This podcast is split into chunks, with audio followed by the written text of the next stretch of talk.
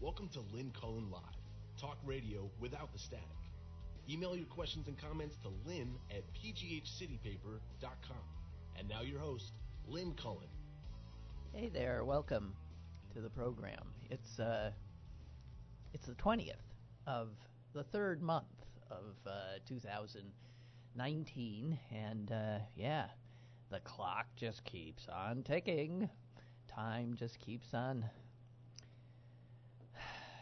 keeps on, and here we are. Um,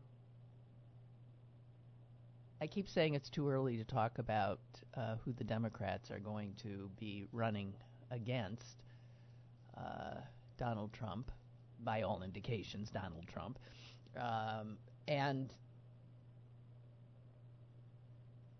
I, uh, I guess the first debates are scheduled for what? June? Is that possible? Yeah? Uh, I wish we did elections differently in this country. I was at a dinner last night and somebody was talking about how they'd been in Germany and uh, when their uh, big national election was taking place and how how different it was. First of all, how more compacted it is, and uh, how there are many more restraints on, you know, how campaigning can be done and money in it and we really have uh, mucked this up, I think. So Joe Biden, being uncoy, uh, clearly is jumping in. Uh, we're already, of course, media being what it is, uh, talking about polls and who's on top. And, uh, and of course, the people on the top of the Democratic uh, polls are people who Democrats know they're not some of these new folks that uh, haven't uh, haven't gotten into our uh, line of vision, and uh, it, it's a, it's silly. It's just plain silly. It would behoove the media to instead uh, make an effort, more of an effort, to introduce us. I'll give CNN credit for doing their town halls with um, every candidate. That is, if somebody is serious about wanting to get to know each and every one of these people, uh, that certainly is a, a, a pretty good introduction.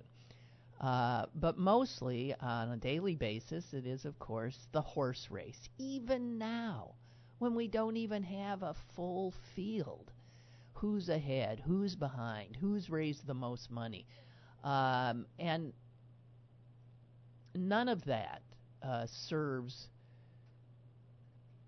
the interests of those of us who want to choose wisely, and none of that serves the uh, the national interest.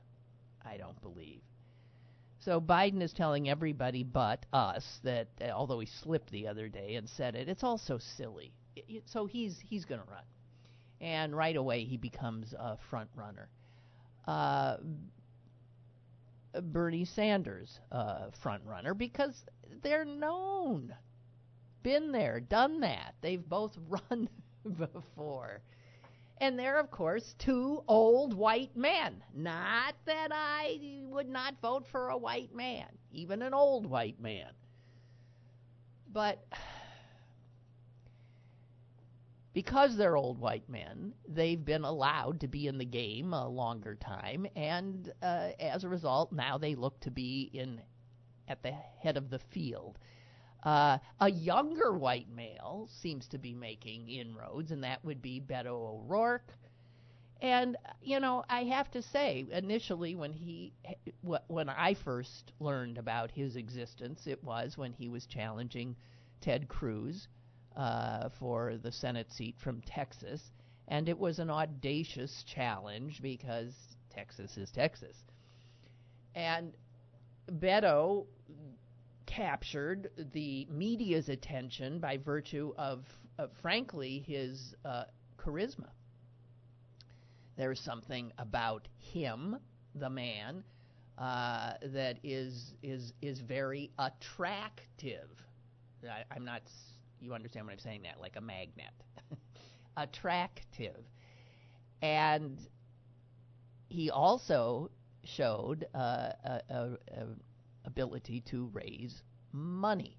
That people who found him attractive were giving money to him, and also people were giving money to him because they sensed a possibility of getting the loathsome uh, Senator Cruz uh, out.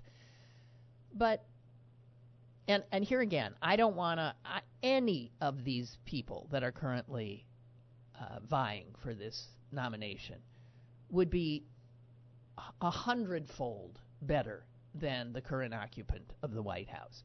I do not want to belittle any of them. I really do not.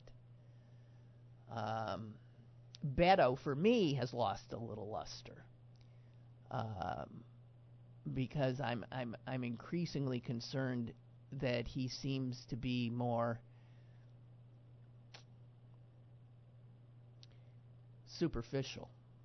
Is my what I'm going to say that he clearly is a good candidate and the skills of a candidate are not necessarily the skills of an executive, which I've said a million times. And this is just an unfortunate truism that the people who somehow know how to be attractive and uh, win elections don't always know how to do the job once they get it. So I'm a little concerned about Beto being um, a great candidate, but I don't want to call him an empty suit, but maybe not a lot a lot there beyond that attraction. That's just my first sort of feeling about him. Could be totally wrong. I'm totally open to Beto O'Rourke for president if that's what it comes to. Um, I keep so far the candidates that I find most compelling. I wasn't going to do this, but I I do not think Biden is our best bet. Strangely, my son, a millennial, a young millennial, thinks Biden is the best bet. I said, he's an old, he's 70, guy, he's older than me, and he's, and he's run before, and he says stupid things, and he's a wonderful guy, I think, but he's like, you know, and and I was stunned when my son said that. But this is a young kid who's also trying to figure out who can win. I don't know. It's a scary thing, isn't it? A vote. That you have a vote. And for those of us who take that seriously, it's it's daunting because you want to make the right decision. And to me, in this instance, the right decision is picking the person who can win.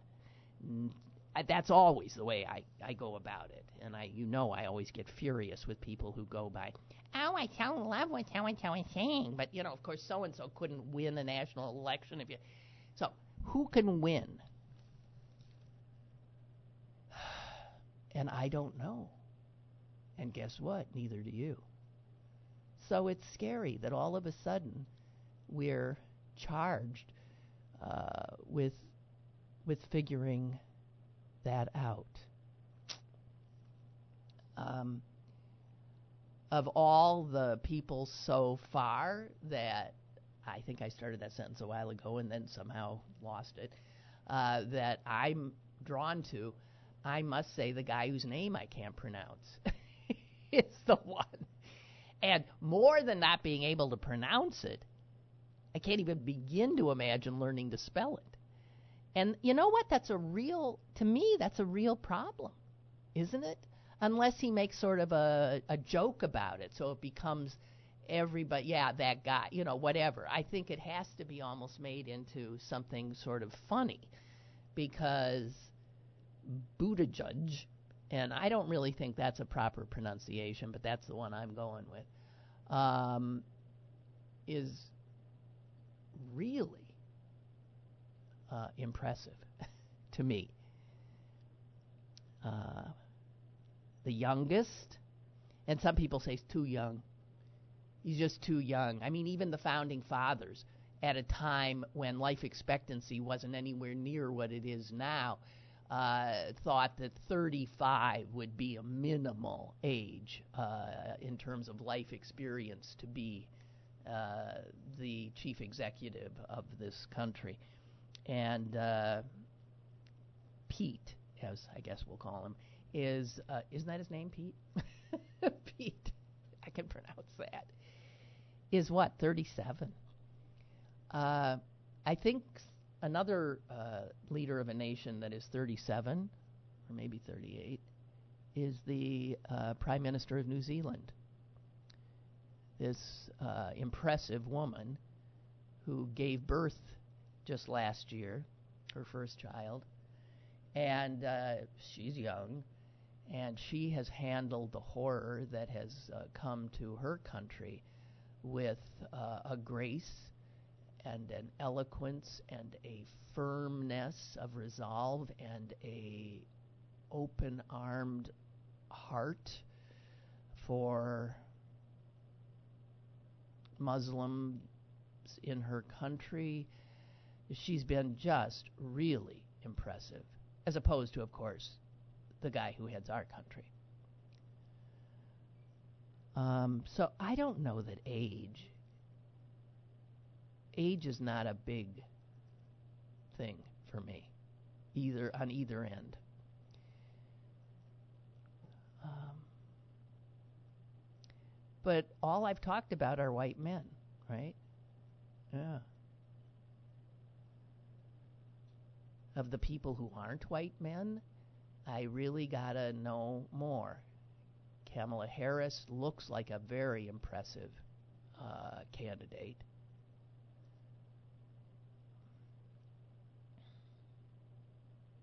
A lot of people have it in for her because of her prosecutorial background. That could prove to be a problem. I don't know. Elizabeth Warren, smart as a whip, but somehow lacking that attractiveness, I think. She's the classic, uh, not necessarily great skills as a candidate, I don't think, but uh, probably an extraordinarily able executive. I don't know. I'm trying to figure it out. And I'm leaving out a whole bunch of people, right, uh, in the process. The ones we don't know much about. The governor of Washington and former governor of Colorado, Hickenlooper, right? Um, all these other people. Cory Booker, who for some reason I have a, I don't know, not sure about him. I don't know why. Is he the one? Who's the one that during the hearings did the Spartacus thing? Was that Cory Booker? Um, because I don't think it was. Whoever it was, I thought it was a real um, uh,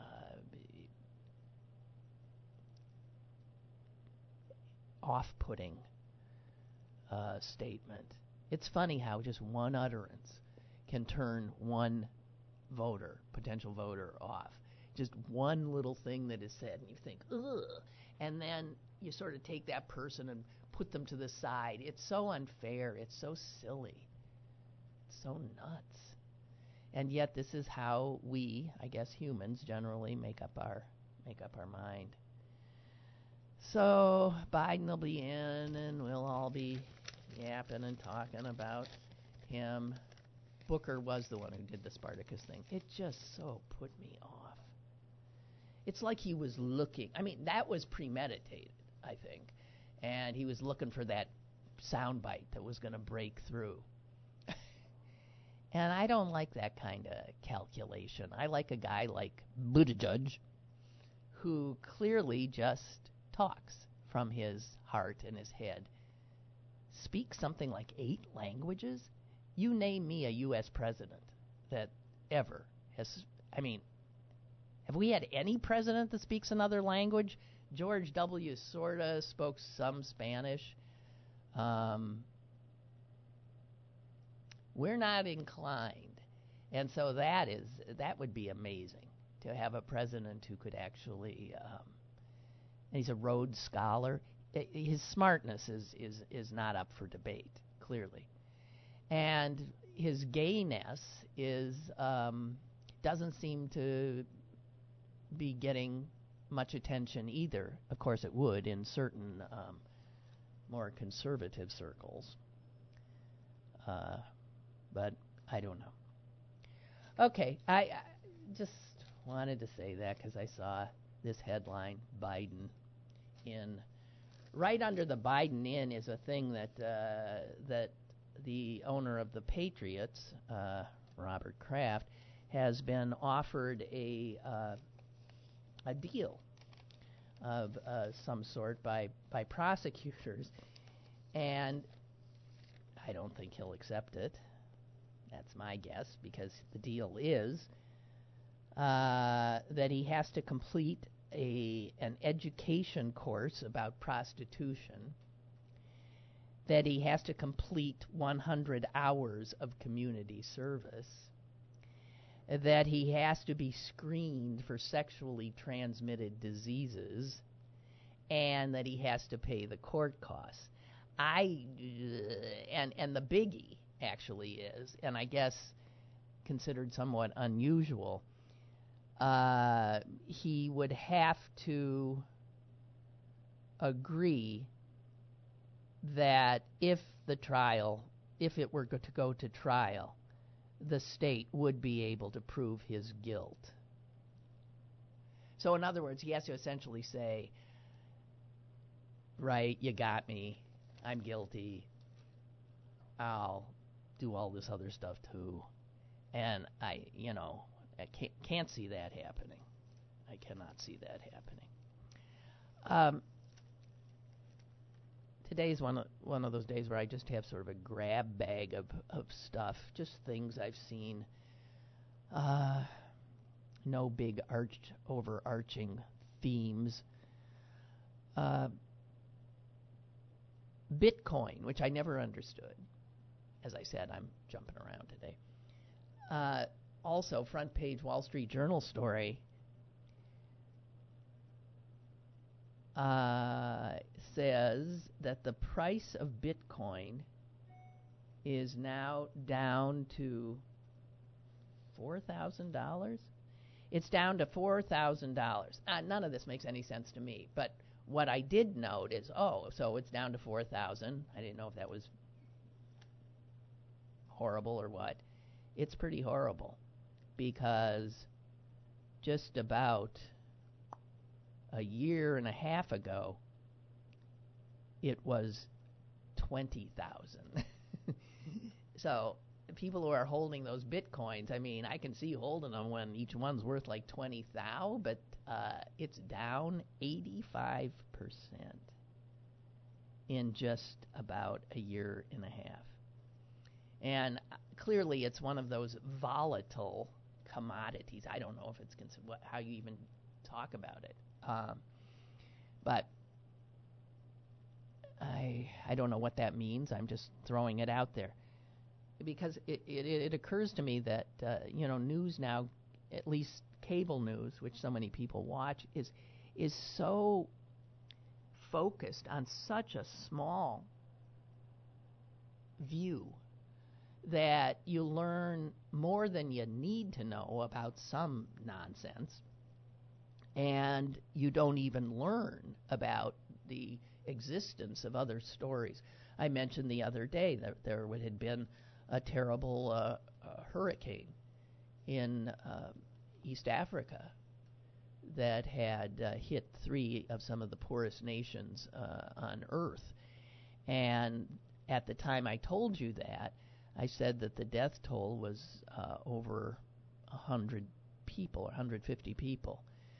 that hurricane now is uh, believed to perhaps be the most, uh, what's the adjective? Destructive, powerful hurricane ever recorded in the southern hemisphere. It, it essentially wiped out a city of some uh, 500,000 people. Uh, the death toll, obviously, a lot larger. Is that on the news? I'm just asking. Is it? Maybe it is. I can't say I watch a lot of it, but I don't know. Uh, Beth writes about Beto. I'm over the Beto saturation. Yeah, he was a media darling because he's, I don't know. What's that phrase, that sort of southern phrase? All hat and no. And no what? Horse? what is it? All hat. What is, what's that phrase? What? All hat and no cattle? Okay. And again, I I don't want to trash any of these guys, but that's just sort of the, the I'm starting to worry about him because I'd been so uh, enamored of him when he was running against Cruz. But we have to remember he lost. He pulled a lot of people into the ballot. He, I think, he helped a lot of other Democrats win. Um, but who knows? Uh, back to Beth. I worry the only reason we are hearing so much about him is because he raised so much money. Yeah, because that's what they focus on. Well, hell, if he raised $6.1 million in 24 hours, well, then he must be presidential timber. I mean, what? How up are we? Whoever has the most money wins? Whoever shows the capacity to attract the most money wins or gains our attention? Anyway, uh, b- back to Beth. Sorry, Beth, I keep interrupting your email. Uh, she says so. Beto's campaign will be able to spend all that money on ads with those media companies who are covering him so much now. Ah. They figure some of that gold's coming their way. Yeah. It seems like those are the only candidates we ever hear about, the ones who've come out of the gate and raise tons of dough. If Beto could not beat the jellyfish named Ted Cruz in a red state, there's no way he can beat Trump. Okay, I'm not going to go that far, but I'm going to say that, yeah, at this point, all hat, no cattle to me. I think. Somebody's asking, how about Michael Avenatti? Are you kidding me? I don't think so. Oh dear, dear, dear, dear, dear, dear, dear. Hey, I want to give you a heads up on uh, on something. For those of you who do believe um, that a city needs a newspaper, and for those of you who also fear that the Post Gazette looks like it's going down, and it is the only daily It's not even a daily paper anymore. We don't have a daily newspaper in this town anymore. And what I'm talking about is one that, you know, I can pick up. We already are there because the Post Gazette only right, they don't even print a, they don't print a uh, an edition. They're just digital on Saturdays and maybe Tuesdays. Don't know. And if you think that it is hard to um, know what's going on in your community, to uh, you fear that government and private kinds of corruption will bloom without the fourth estate sort of nosing around, asking pesky questions, then you might be interested in this because the Post Gazette is in extraordinary trouble. First of all, because it is headed by a Trump loving, dim witted, uh, child abusing creep who thinks by virtue of his inherited wealth he is our superior. Um, but the poor folks who have been laboring over there to put that paper out um, that you might rely upon have not gotten a raise in what is it, 13 years? As a matter of fact, I think they've lost. They've been asked to give back, give back, give back. Can you imagine? Their benefits have been eviscerated. They've been in contract negotiations with uh, the management there for a, a few years, I think, now, and management is, you know, simply has employed a union busting kind of a law firm. Nothing is getting accomplished. So, I'm just saying that there is going to be uh, picketing of the Post Gazette's offices uh, in support of the people who are the Post Gazette the reporters, the photographers, the editors, the people who do all the stuff we don't even think about when we pick up a paper.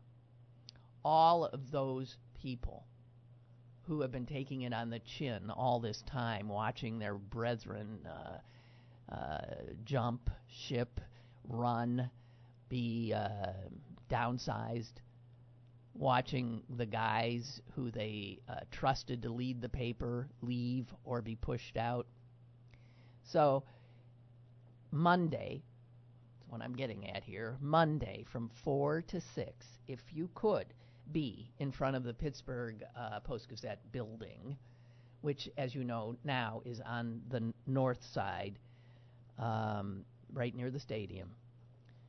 Uh, that, that'd be the Steelers Stadium, Heinz Field. Uh, the address being 358 North Shore Drive. Um, it would be nice to lend support to these people and to let Mr. Blockhead uh, see the support that his workers have, the people who actually put the paper out, not him. Because what the hell does he do?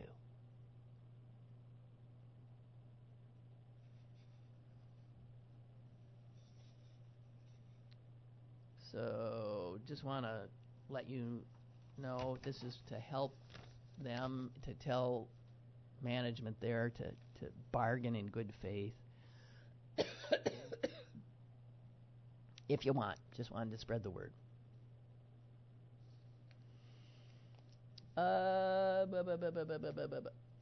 Oh God, I I happened to read this the other day, and I was so blown away by it that I have to share it with you.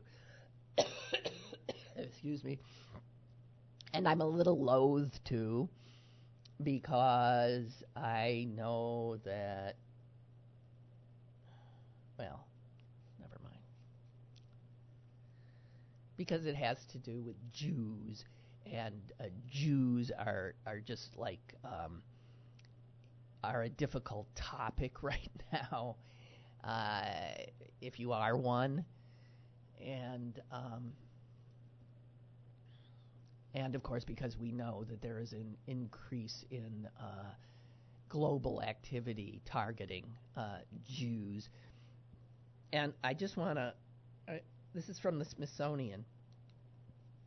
Actually, it's the Smithsonian from uh, November, and I, if you look at the at the cover, the the the person who subscribed to it cut out there because it was in a doctor's office, um, you know, with a whole bunch of other Smithsonians. I want to credit the doctor who put Smithsonians in their uh, their office because you know they don't they don't age that rapidly. I mean, they're always interesting history and stuff like that.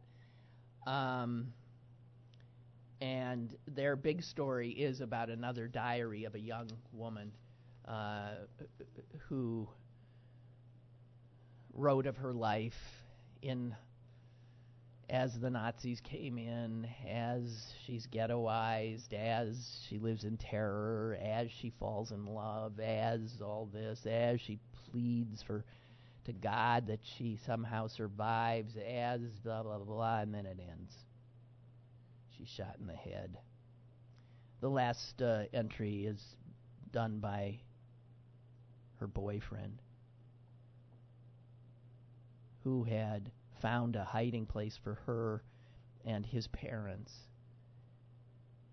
They he put them there and 24 hours later they'd been found and summarily executed. It's just another story of a life that never got lived. I was looking at the bios and pictures of some of the victims of the Christchurch massacre today. And my God, it rips your heart out. It rips your heart out. Lives, wondrous beings, lives with all of these possibilities just obliterated by hate. Crazed hate. So, I just th- this is just a fact I came across and I wanted to share it with you because I think I know what it means. I'll leave you to figure out what you think it means. um, the place, Amsterdam, the Netherlands. I was lucky enough to go to Amsterdam don't know, maybe about eight years ago, probably longer. Ten years ago, maybe more. You know how when you get old, you, you get really bad at at time. you, you always think something happened just the other day, and it turns out it, no, that was 20 years. What are you talking about? That was 20 years ago. You hear 1997, and you think, oh, you know, that's a. And other people think, God, uh, you know, that was a million years ago. Whatever. So I was in Amsterdam, and one of the things, obviously, that I wanted to do while I was there was uh, go to see uh, Anne Frank's uh, house, not her house. It's where they they hid, where she wrote her diary, and it has been made into a uh, a museum. And uh, happened we were staying at a place uh, not far Seems like we just walked a few blocks down the street, and there we were. And it's a very powerful experience to be in the room where she was, where her family hid for years. Um, to imagine that, to be standing there to know she wrote there, to know that that is where she was arrested. Anyway, Anne Frank is the most probably famous victim, right, of the Holocaust. Her diary has been uh, translated into uh, over 70 languages. So, all over the world, this young girl's musings in her captivity have been uh, read. What's interesting is that she becomes the one we all know because nothing in her writing suggests the Holocaust. We know something terrible is happening and she's in hiding because she doesn't want to get caught. But she doesn't have real information about what exactly it is she fears if she were to be caught.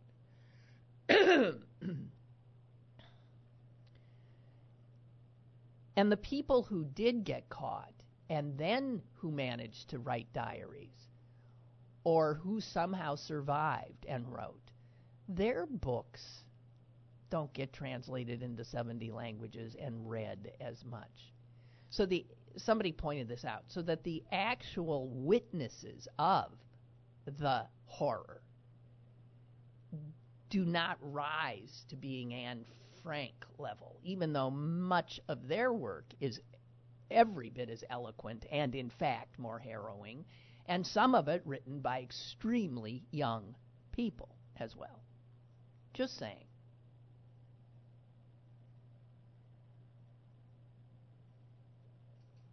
So imagine the Anne Frank House.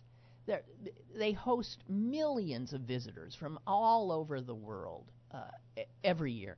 And and when you're there, you know, you can get a, you know, spe- as you do the tour, you can plug into something in your language, and they have they have their audio tours in God knows how many languages, a gazillion of them. So you're walking through there with people who are listening in their own tongues to the reality that happened in those walls and to this child's uh, words. So here's what I'm going to tell you. There was a, a young man who worked there uh, just two years ago. This happened two years ago, year and a half ago, actually. And he was he was Jewish, and uh, uh, he was a Jewish young man who wore a a skull cap, a yarmulke.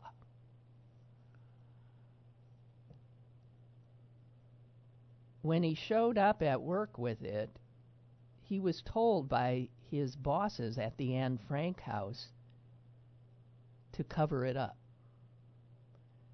To put a baseball hat cap on or something and to cover up his yarmulke.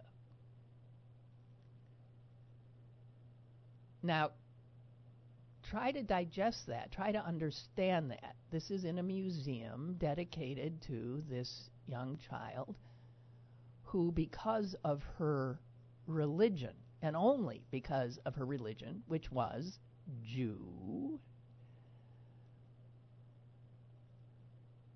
and here's a living Jew, not much older than her, who comes to work there wearing uh, a skull cap. And he's told to hide it. I can't even get my head around that. And it turns out that it became a little bit of an issue. I think the kid said something like, "What? like? Uh, what?" And the folks at the Anne Frank house held firm. The managing director of the Anne Frank Museum told reporters because it got to that level and listen to this that a Jew wearing a yarmulke might interfere with the museum's independent position.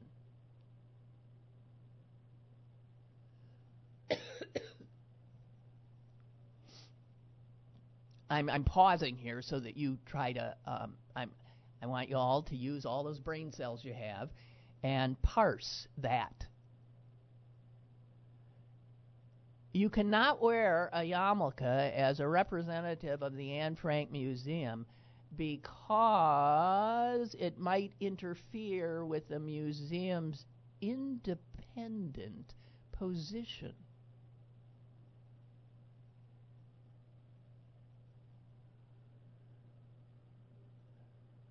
I know what I think it means. Six months later,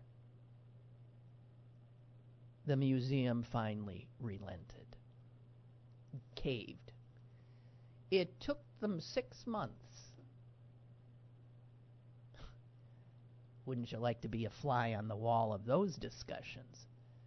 Okay, we'll let him wear the yarmulke.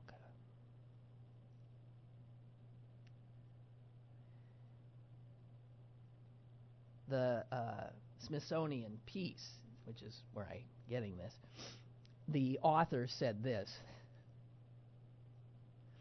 The museum finally relented after deliberating for six months, which seems like a rather long time for the Anne Frank house to ponder whether it was a good idea to force a Jew into hiding.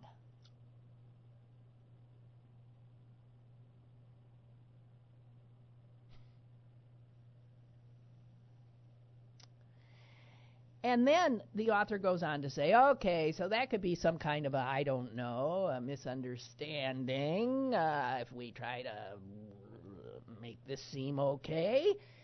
Uh, but it turns out that the previous year, some visitors to the museum, and I can't say I was one of them, noticed that in the place where you grab your audio guide, where you see which language uh, you you uh, will choose. The audio guides were put up and represented by the flag of the nation. So, ger- the audio guide in German had a German flag. In Italian, it had the Italian flag. Yeah, yeah, yeah, yeah, yeah. English, who knows? Maybe the American or the English flag. I don't know. Only one country. There was one group, one country that didn't get their flag put up. I mean, that, that's a pretty incredible display of all those flags. Here, here, here, here. There was one country that didn't have a flag.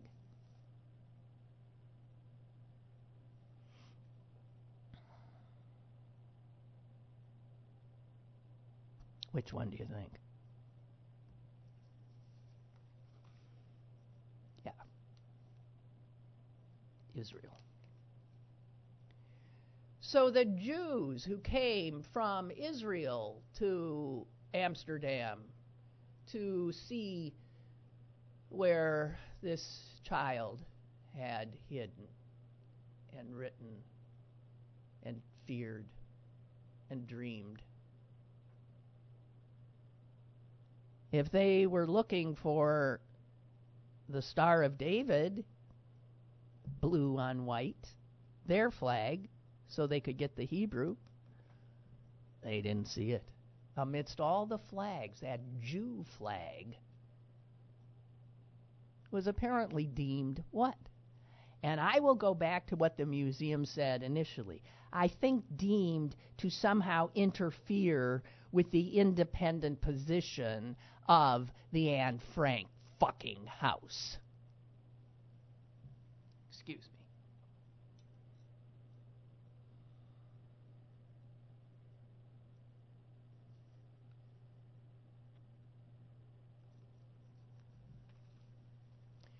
And I will say this quite clearly.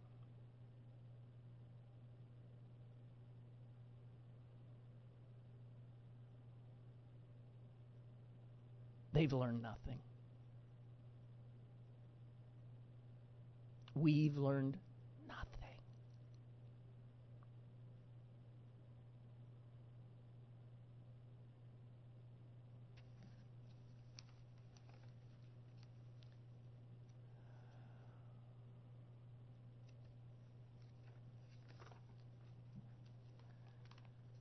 Uh, I wanted to share that because it, it just took the wind out of my sails when I read it last night.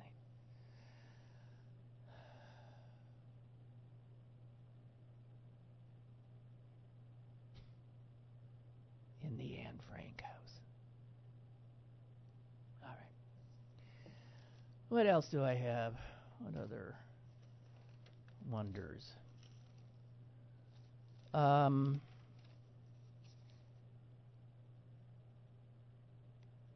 I don't recall this story, and I want to um, share it with you because it was it was in the Washington Post uh, the other day, and um, I don't recall when this happened, but it happened here in Pennsylvania. Granted, I think in the more eastern part of the state, which sometimes seems like it's not the same state where we're living. But uh, it involves a um, a guy. Well, he's dead now. Uh, named Gregory Longenecker. And Gregory Longenecker was 51 years old. He was a short order cook. This is in Berks. Oh, it is Berks County, uh, eastern part of the state. Um, anyway, the this made the Washington Post yesterday uh, because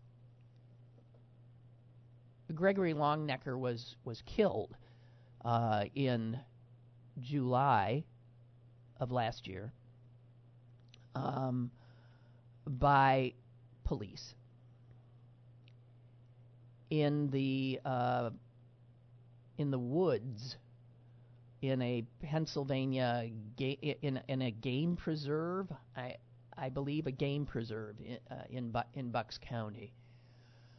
Um, and I don't remember this story, but his family is now suing the police for his death. And listen, I mean, as down the street here, another police officer is is on trial and will get off.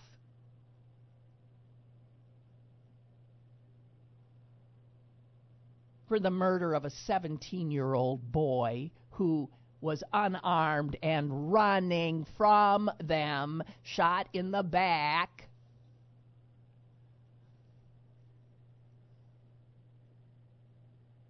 But this guy is a 51 year old white guy, short order cook, loved the Grateful Dead, liked smoking pot. Not an exemplary person, but no major criminal.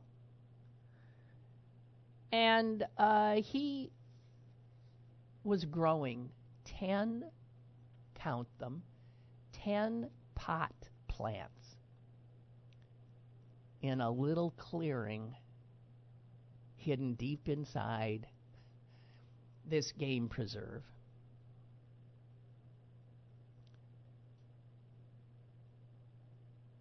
The cops found him there one day. He ran. They chased. He died. For 10 marijuana plants.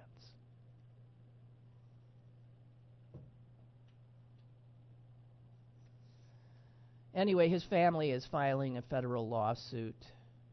They're suing the state trooper, who they're suing the game commission. Uh, a game commission employee happened to be clearing brush in the reserve, and he was on a bulldozer, and he took after the guy on his bulldozer. And that's how Longenecker died. He was run over by a bulldozer.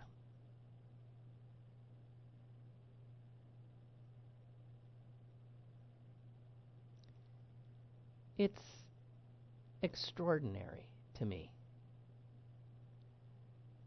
Um, that a whole, bu- they called in two nearby police departments. So you've got game commission employee, you've got state troopers, and you've got two nearby police departments all called in because they found 10, 10, 1, 2, 3, 4, 5, 7, 8, 9, 10 pot plants. This is last year.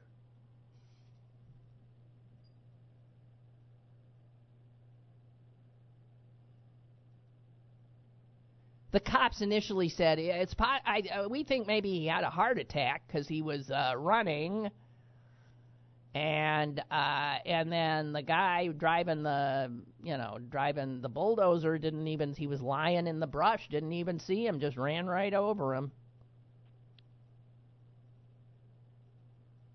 The autopsy report said he didn't have a heart attack. He died of traumatic injuries. In fact, virtually every bone from his pelvis to his collarbone was crushed.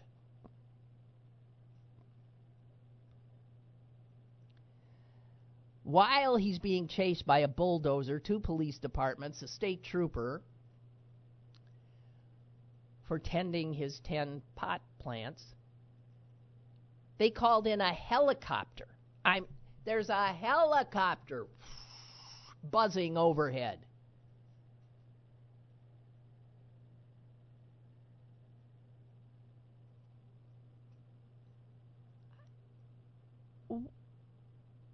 The ACLU at the time called Longenecker the latest casualty in Pennsylvania's war on can you imagine that they thought that lethal force, can you imagine that these police thought that it was even worth their while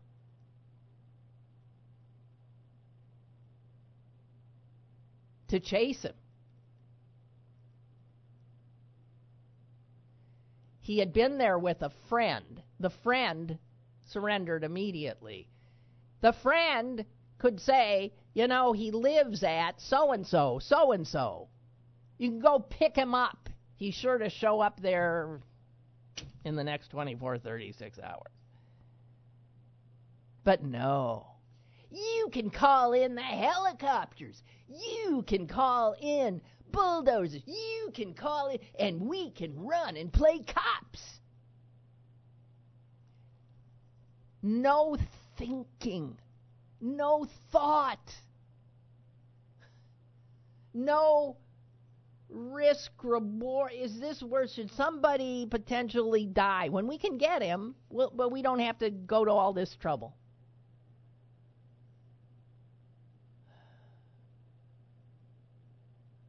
If he'd been caught and arrested, prosecuted, convicted under Pennsylvania's sentencing guidelines, the the sentence he would have gotten for growing 10 pot plants on state land would have been, according to sentencing guidelines, probation. He wouldn't have served any time.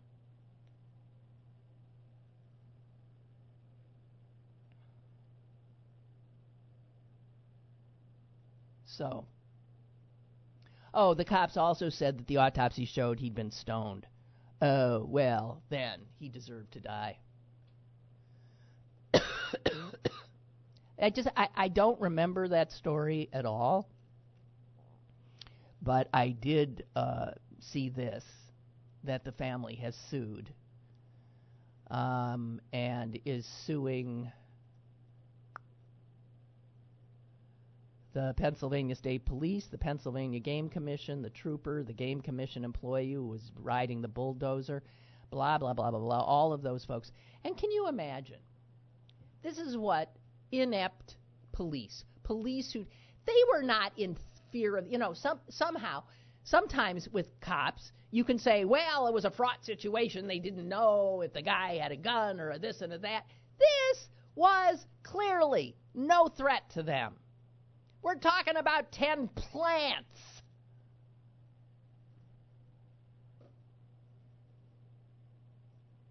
Overkill.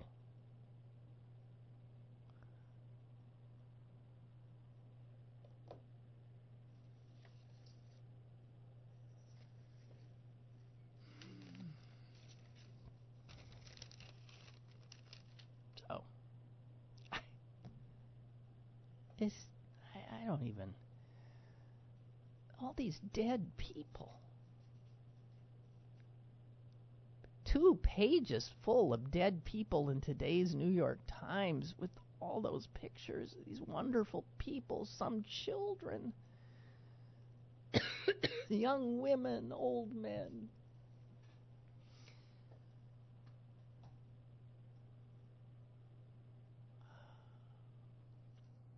Oh.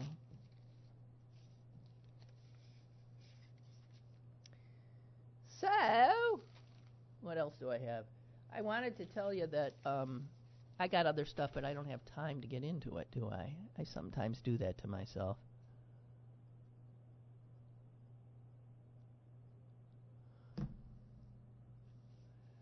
I I don't want to, but I'll share Trump's latest tweet. I don't know if it's his latest. Um, but again, we there is I, I got some uh, somebody sent me an email today uh, trolling me for saying that Trump never colluded with anybody and how I'm to like lose my mind when nothing is provable, blah, blah, blah, blah, blah, blah, blah. And I, I just, I, I want to say to the people who defend this guy, you don't have a leg to stand on in the moral universe. Not a leg. It's clear to any any human being with uh, any kind of a moral compass. He is the very definition of a loathsome human being. And he is not. I don't, if they don't prove he colluded with Russia, it's possible he, I, I'm not necessarily, that, that's not why he shouldn't be president if they can't prove he's there's still a million reasons why he shouldn't be president. He's a criminal. He's a con artist. He's a fraudster. He's a low-life crook. And if people can't see that, and he's a such a damaged, ugly, hateful human being anyway. And this this shows it. So George Conway, Kellyanne's husband, tweeted yesterday a tweet where he just took the DSM, the diagnostic manual for uh, psychologists and psychiatrists, and and tweeted out the um, the indications of a uh, of a mental illness called narcissistic uh, personality disorder. And it was a portrait of Donald Trump. I mean, just down to the last syllable. So Trump tweets this this morning. George Conway, often referred to as Mr. Kellyanne Conway. I mean, right there. This is schoolyard. This is middle school level taunting. And this is the president, the representative of our great nation? How does someone not cringe in embarrassment? George Conway, often referred to as Mr. Kellyanne Conway by those who know him, is very jealous of his wife's success and angry that I, with her help, didn't give him the job he so desperately wanted. I barely know him, but just take a look. A stone cold loser and husband from hell.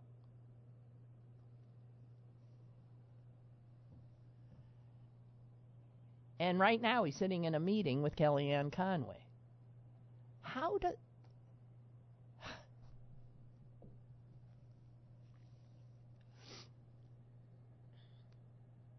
Okay, are, are, we taking any bets on um, when that marriage uh, breaks breaks up?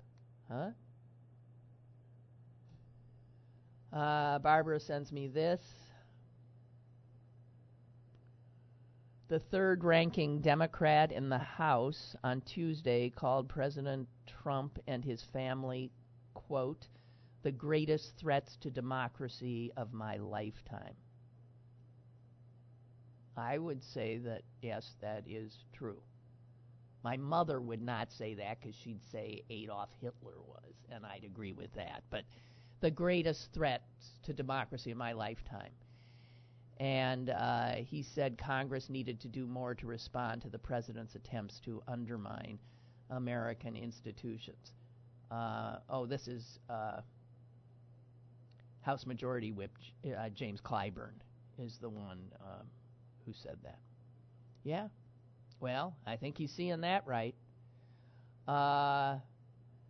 In an interview with uh, NBC, Clyburn said that he had once been asked if he has ever seen a toxic political climate like today's, and uh, he said, I have not, but I have studied history.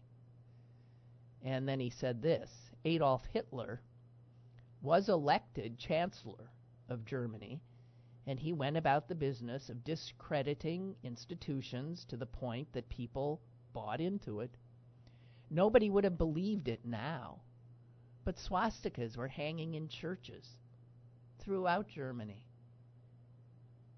We had better be very, very careful. Oh, yeah. Okay, that's it. Hey, tomorrow, uh, City Paper uh, reporter Ryan Deto, who is just uh, passionate about public transit, is going to be coming in and and talking, and he's got some interesting, interesting stuff to say about uh, the Pennsylvania Turnpike Commission, the nonsense of this hyperloop they're now talking about um, of uh, we'll talk buses, bikeways, all that kind of stuff, all this transportation stuff uh, with Ryan, who definitely has a point of view. Uh, and I'm looking forward to it. I don't always agree with him, but I pretty much think he's provocatively correct on much of what he says. So that he'll be coming by in the second part of the show uh, tomorrow. Also talked to Rob Rogers uh, yesterday. I'm hoping he'll stop in on Friday, but uh, we might not be able to make that happen. At any rate, he'll be coming by uh, soon. Okay. Uh, thank you all so much for joining me, if in fact you did, and uh, I'll see you tomorrow. Bye.